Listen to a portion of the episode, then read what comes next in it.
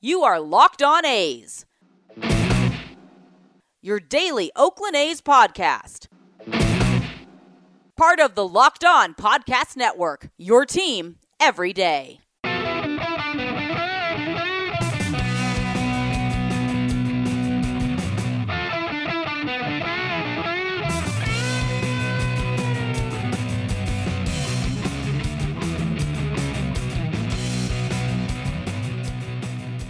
How's it going, A's fans, and welcome to episode 198 of the Locked On A's podcast, part of the Locked On Podcast Network, your team every day. I am your host, noted baseball fan Jason Burke, and on today's episode, the White Sox paid Liam Hendriks, and Commissioner Rob Manfred says to expect spring training to begin in February with a full 162 game season to be played. So I'll be getting into all of that on today's episode. But before I do, make sure to follow us on social media at Locked On A's on Twitter and Instagram. I'm at by Jason B on Twitter, and if you have any questions for us, please send those to lockedonathletics at gmail.com. So let's start off with the big news of the day, and that is that I got a new desk and a new office chair and a whole new setup, and I am very excited about it.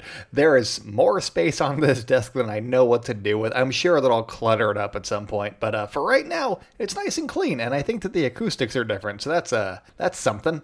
Um, it, it just feels very professional at this new desk with this new chair. Uh, it's fun. I'm enjoying it. Uh, the second biggest news of the day, at least as it concerns A's fans, is that Liam Hendriks officially will not be returning to Oakland in 2021. As A's fans, this news did not shock us. We were expecting uh, him to sign anywhere else all offseason, and I've even said it a few more times on the podcast that he would not be re signing with the Oakland A's for those that are in the back. But Monday night's news uh, just made it official. He signed with the White Sox. They are going to be paying him $54 million over the course of four seasons, with three of those seasons being guaranteed he'll be in. Uh, White Sox uniforms, I guess black and white, which is strange. Sure, go ahead, go White Sox. Um, so he's going to be there for at least three seasons with the Southsiders, but that fourth year is a team option that's worth $15 million, regardless of whether or not he plays for Chicago in 2024. According to Bob Nightingale, the money breaks down like this. He gets a $1 million signing bonus and then $11 million in 2021, $13 million in 2022 and $14 million in 2023. And if the White Sox decline the option for 2024, it is still worth $15 million. But they can reportedly pay that over an extended period of time, a few years. If they didn't say how long of a period of time it was, it's just he gets at least a couple years to get that money as opposed to getting it all up front in 2024. So that could be something that if he falls off a cliff, uh, maybe the White Sox you know, pull that ripcord and uh, pay him over a period of time, however long that is. So that's uh, interesting, I guess.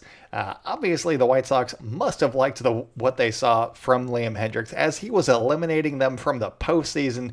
So this landing spot makes a lot of sense. They're an up and coming team. They needed some bullpen help. He's the best bullpen help out there, so good for him. And honestly, this vaults the White Sox way ahead of their competition in the AL Central. They've taken a fun team and just added Liam Hendriks and Lance Lynn this offseason, and to a lesser extent, Adam Eaton. And then obviously Tony La Russa is going to be their drunken manager, so that'll be fun to watch, I guess. Um, so they're they're beefing up really, uh, uh minus Adam Eaton and Tony La Russa. They're beefing up for a deep playoff run, and honestly, you have to like their chances if their young studs keep growing and guys like Garrett Crochet can stay healthy. I still don't know what his health uh, status is after he left Game Three of the Wild Card Series. Uh, hopefully he's okay, but if he continues to stay healthy and he dominates like he did in you know his short stint in 2020, if he can do that over the course of a full season, then they are going to have a very very scary team, and not just in the AL Central, but in the American League as a whole. I think that they're going to put everybody on notice because uh, they have lots and lots of talent on that squad. But as for the A's, this really doesn't change the calculus much from where we thought they were. They still need to replace some of the arms in the bullpen, which has always been the case, and I went over who would be filling out their roster on yesterday's episode, the Chad Pinder episode. If they made no more moves the rest of the winter, who would be on this team as we sit here on January 12th? I thought it was fun, thought it was a fun exercise, and kind of highlights that they still need to make some upgrades, or else uh, they're not going to be going very far in the playoffs. And I don't know that John Fisher cares, so uh, sell a team, John. But really, though, this Hendriks contract with the White Sox does not change where we thought the A's were at all. But I do want to talk about the contract that Liam Hendriks got, which is a hefty payday for any reliever. Uh, basically, four years, $54 million. He could be there for three years, get $54 million doesn't really matter.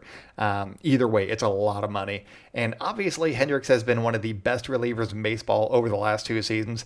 And maybe this is just the A's fan and me speaking, but I don't think that it's terribly wise to pay any reliever, any reliever, more than $10 million in a single season because relief pitchers are very, very volatile. Let's start with, you know, the cream of the crop, Aroldis Chapman. He has been great for the Yankees after signing a five-year, $86 million contract and his worst ERA in a season was 322. So he's been pretty solid. Sure, he hasn't been elite every year, but 322, you can live with that. That's not bad by any means. And he has two seasons with a low to mid 2 ERA in there as well, and it, he had a 309 ERA in 2020 and you know 20 innings or whatever. So that's not that bad. Those are really good stats. And I'm not here to debate his regular season stats or anything like that, but that is still a lot of money to be paying for those stats. But where I question the amount of money is that he hasn't topped 60 innings in any of those seasons, so he's not a workhorse reliever. He's pitching like 55 innings a year, which is not a lot. And then on top of that, he's also given up two huge home runs in the playoffs that have knocked the Yankees out of the playoffs. And he's one of the best relievers in the game. He's getting 16, 17 million dollars a year. That he's worth the money, I guess but I wouldn't give it to them, especially because you know the A's are a small market, so they don't have that kind of money anyway. So uh, no real risk of the A's paying anybody eighteen million dollars to close games for them.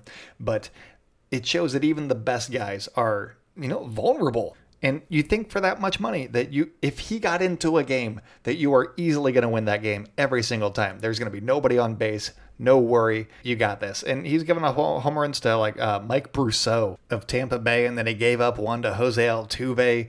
Uh, maybe he was wearing a buzzer. I personally like to believe that conspiracy theory just because it makes sports more fun. So, uh, yeah, he, he gives up big home runs. The Yankees have suffered from that, and uh, I don't know that he's worth $18 million. My next example is Craig Kimbrel, who was one of the best relievers in the game before signing for three years and $43 million with the Cubs. And since that deal, he has ERAs of 653 in a shortened 2019 season for him after signing late. And then he had an ERA of 528 in 2020, which was a short season for everybody. So he's definitely fallen off a cliff. Granted, he's over 30 at this point, and Hendriks also going to be entering his age 32 season. So there's no guarantee with any reliever once they get over 30. Um, so again, wouldn't be paying anybody more than $10 million a year. And that would be from an A standpoint. Obviously, if the Yankees want to pay everybody $15 million in their bullpen, go for it. I don't really give a damn. But, uh, but my larger point here is that the A's bullpen was paid a total of around $26 million in 2020 and had the best ERA in baseball. That's seven, eight guys that were solid for him that they did not they, they didn't have to pay anybody a huge ton of money. Joakim Soria was their highest paid reliever at eight and a half million dollars, and I don't think that any of us would argue that he was the best reliever on the staff. He was good. I mean, don't get me wrong on that front. He had like a 282 ERA, but obviously Hendriks was the best reliever of the bunch and he had a salary of five and a half million dollars, which he had to work his butt off to get. So good job on Liam Hendriks. He deserved the payday, by the way. I'm not mad at him for not signing with the A's. Good job, Liam. And uh, even without Hendriks in this mix, Jake Diekman was excellent with his 042 ERA, and the A's paid him $2.75 million to do that. Sure, it was a shortened season and all that stuff, but I think that uh, he, he's going to be good. He might be like a 2.8 ERA kind of guy in 2021. I got my eye on Jake moving forward here. And obviously, this philosophy wouldn't work for every MLB club, but the A's have a knack for finding guys that they can get on the cheap and then excel in the bullpen or the starting rotation. So there's really no need for them to go out and spin big on the free agent market for top tier relievers. It's just not something that they need to do. In fact, I prefer that they don't do that. Instead, keep doing what they're doing, getting guys on the cheap, building them up in a sense and then letting them hit the free agent market and you know make all of their money elsewhere that's fine. But in, instead save some of that money sign matt chapman matt olson ramon laureano to extensions. Uh, that that's the dream. Obviously they're not going to do that but that's the dream that i'm holding on to so uh, keep doing what you're doing, A's, and you know, at some point, find somebody, sign somebody, get me excited about. I don't give a damn. Paul Fry, trade for Paul Fry. I like him. He's fun. He's a lefty from Baltimore. I talked about him early in the offseason. Go get Paul Fry and like Josh Staumont. They don't need to be big names. Just go get some guys that can fucking shove. And that's what I want. Anyways, coming up on the show, Rob Manfred says to expect a full baseball season, so let's talk about it. Stay locked in with Locked On A's, and I'll be right back. Are we ready for some NFL playoff football? If you're a football fan, probably. And if you're a fan of friendly wagers, then there is one place that has you covered and one place that we trust, and that is betonline.ag. Sign up today for a free account at betonline.ag and use promo code LOCKED ON for a 50% welcome bonus. Their current lines for next weekend's playoff action, they got the Rams and Packers. The Packers got negative six and a half on the Rams, and they over under for the game is 45 and a half. You got the Ravens and Bills with the Bills at negative one with the over under at 50. That's not bad. I think that that one changed from yesterday. So uh, keep an eye out for these lines. I think that they're a moving. Uh, this one did not move. The Browns and Chiefs. Chiefs still at negative 10, and the over/under is at 56. And then you got the Bucks and the Saints. The Saints are getting negative three, and the over/under is set at 52. So if any of those sound like good ideas to you, then get off the sidelines and get into the action. And don't forget to use promo code Locked On and receive a 50% welcome bonus with your first deposit. Bet online, your online sportsbook experts. Today's episode is also brought to you guys by RockAuto.com. RockAuto.com is a family business serving auto parts customers online for 20 years. Go to RockAuto.com to shop for auto and body parts from hundreds of manufacturers. They have everything from engine control modules and brake parts to tail lamps, motor rail, and even new carpet. Whether it's for your classic or your daily driver, get everything you need in a few easy clicks delivered directly to your door. The RockAuto.com catalog is unique and remarkably easy to navigate. Quickly see all the parts available for your vehicle vehicle and choose the brand, specifications, and prices you prefer. Best of all, prices at rockauto.com are always reliably low. And the same for professionals and do it yourselfers. Why spend up to twice as much for the same parts? Go to rockauto.com right now and see all the parts available for your car or truck. Write locked on in their How Did You Hear About Us box and let them know that we sent you. They have amazing selection, reliably low prices, and all the parts your car will ever need. rockauto.com. Join Walking Baseball Encyclopedia Paul Francis Sullivan, please call him Sully, every day on Locked On MLB for a unique look at the majors, both present and past. The podcast features exciting guest interviews, routine check ins from other Locked On MLB hosts like me. Sully also provides insightful analysis of the day's biggest stories. Locked On MLB is the single best source for daily baseball talk outside of here. Subscribe today wherever you get podcasts. Welcome back to Locked On A's podcast. If you guys are enjoying the show, make sure to hit subscribe wherever you like hearing podcasts.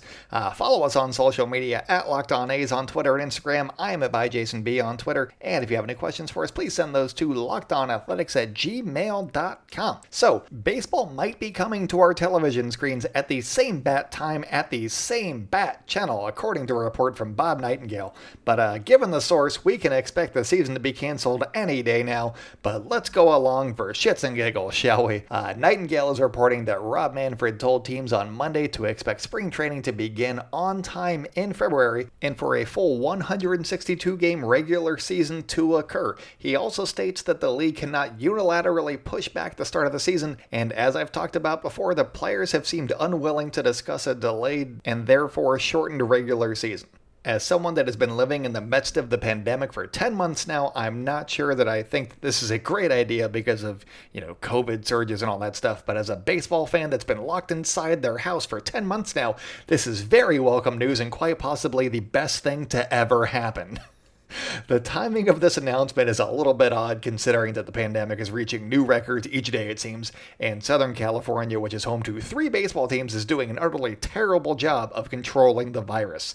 So, uh, sure, go ahead and play 162. Sounds like a great idea, Rob. Go go for it, I guess. Uh, the hope has to be that since the players and staff were able to get through a shortened season without the worst case scenario, then they can just give it another go on a larger scale with more time to plan and work out the details.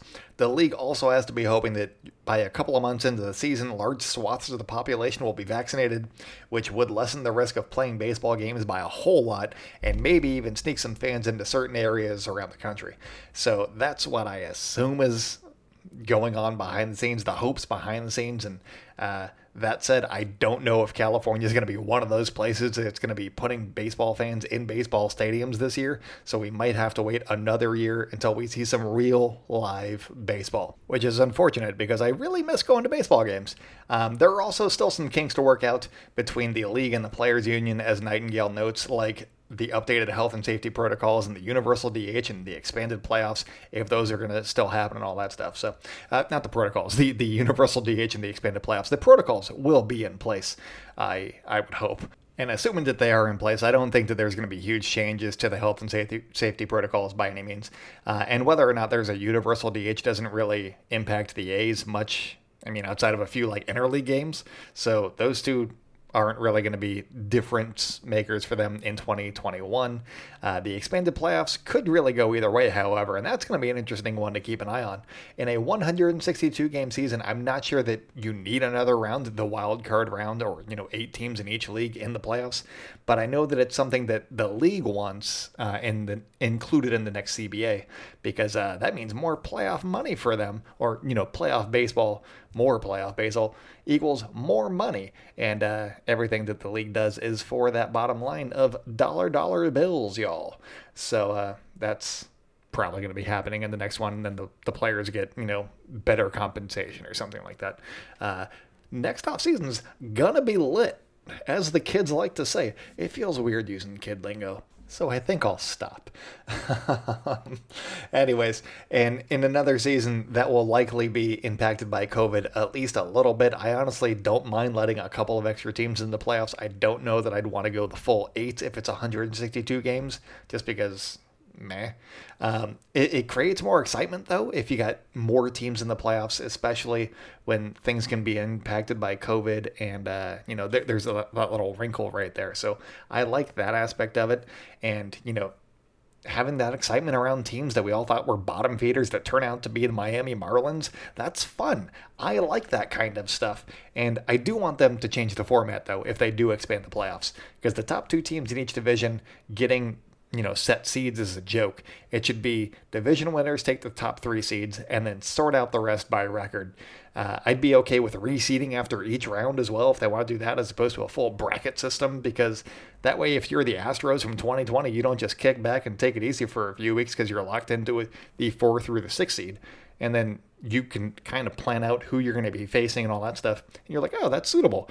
We're just going to, you know, have a good time these last couple of weeks and shoot the shit. Uh, I don't like that. And I think that the penalty for taking it easy should be the toughest route to the World Series as possible. That means, you know, having to face the one seed earlier on if the one seed makes it. Or if you beat the one seed, then, you know, go for it. I guess you got to face the two seed now.